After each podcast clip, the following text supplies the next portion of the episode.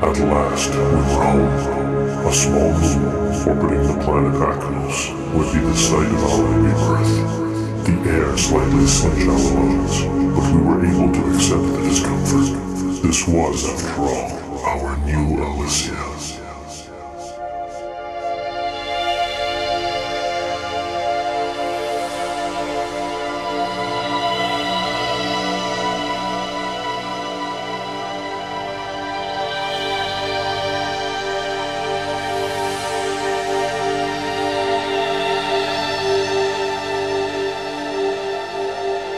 Mystic Theseus once stated that those who glide upon the wind often surpass the storm.